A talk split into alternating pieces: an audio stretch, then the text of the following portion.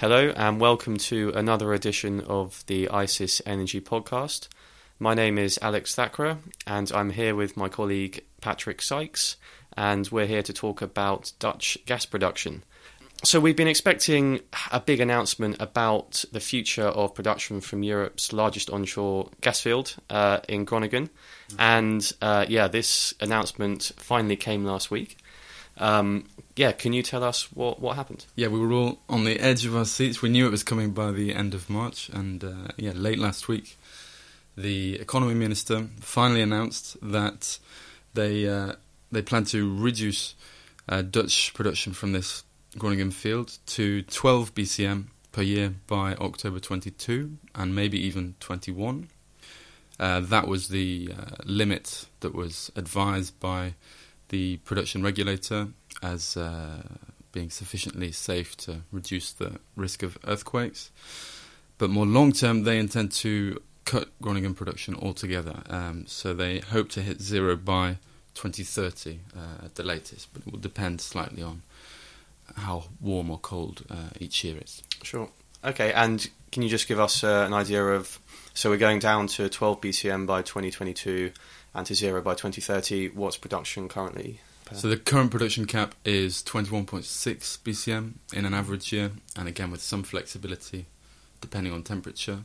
That's not set to change um, in the immediate future, and that's why I think in on the day of the announcement we didn't see a huge uh, price reaction. Yeah. Okay. Cool. Um, I believe I'm right in thinking, yeah. t- Although the cap is 21.6 this year, we might not actually reach that level. You mentioned um, uh, there's a few factors which determine how much will be produced, namely temperature. And I think if we look at production uh, levels so far this gas year, we're actually more likely to reach a level of 19 to 20 BCM. Exactly. So that Yeah. 19, that's around the lower end of the current Yeah. cap. And yeah, as you say, according to the latest production figures uh, that came out at the start of March, Mm-hmm. um, if they continue in that kind of pattern, then they're certainly going to be heading towards Mhm. the lower end of that cap, not the upper. Cool. Okay.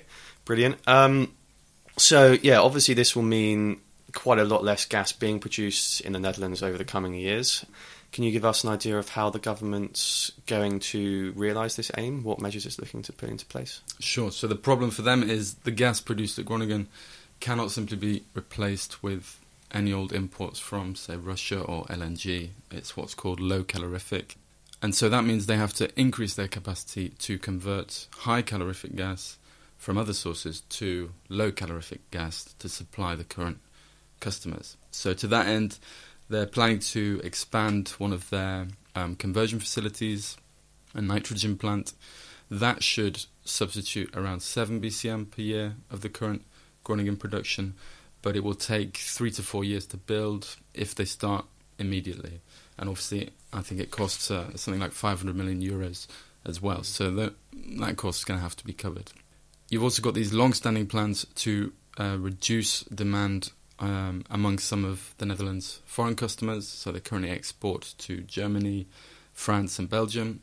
Um, but the minister said explicitly that um, they cannot accelerate those plans. So um, there will be a gradual reduction in that, but no new impetus there after this announcement. Um, and finally, you've got the large industrial users within the Netherlands.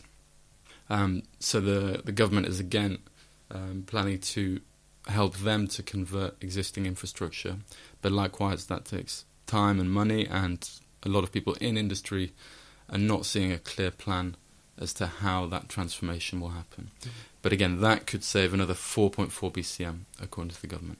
Um, yeah, so it sounds like there's a, a few measures they're looking to put into play, but these are going to cost money.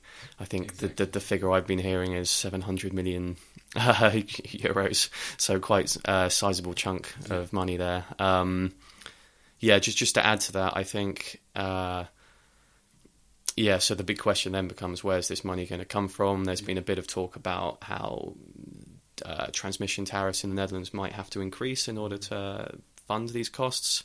So this, yeah, this is another big key area to watch in the future. Um, I think uh, the operator GTS is holding a workshop on the 13th of April um, to discuss uh, this and a few other topics. So that might be a date for people to watch as well. Definitely, definitely. I Um, understand you've been following the the market specifically um, since that announcement. So what can you tell us about prices uh, since this announcement? Sure. So obviously this was a long-awaited announcement. So um, you would have thought maybe prices would have had quite a large reaction to it, but in fact, prices didn't seem to move that much. Um, we saw longer dated prices, so kind of 2022 and beyond, go up a little bit in anticipation of the announcement, um, which which makes sense because the most severe production cuts are kind of longer term, so from 2022 and afterwards. Um, but uh, we didn't see too much in the way of price reaction closer in. Um, yeah, I remember on the day traders were telling me this was basically what they'd expected. Yeah, yeah, exactly, exactly. So it seems like, um, yeah, most of the risk was priced in maybe earlier in the year when we uh, we had a, another couple of announcements back in kind of January, February time, and we saw summer winter spreads move quite a lot then. But um, yeah, this latest announcement, near term prices anyway, didn't seem to move too much. Um, I think that covers the latest developments. Um, do keep an eye on our website, www.icis.com. And until next time, goodbye.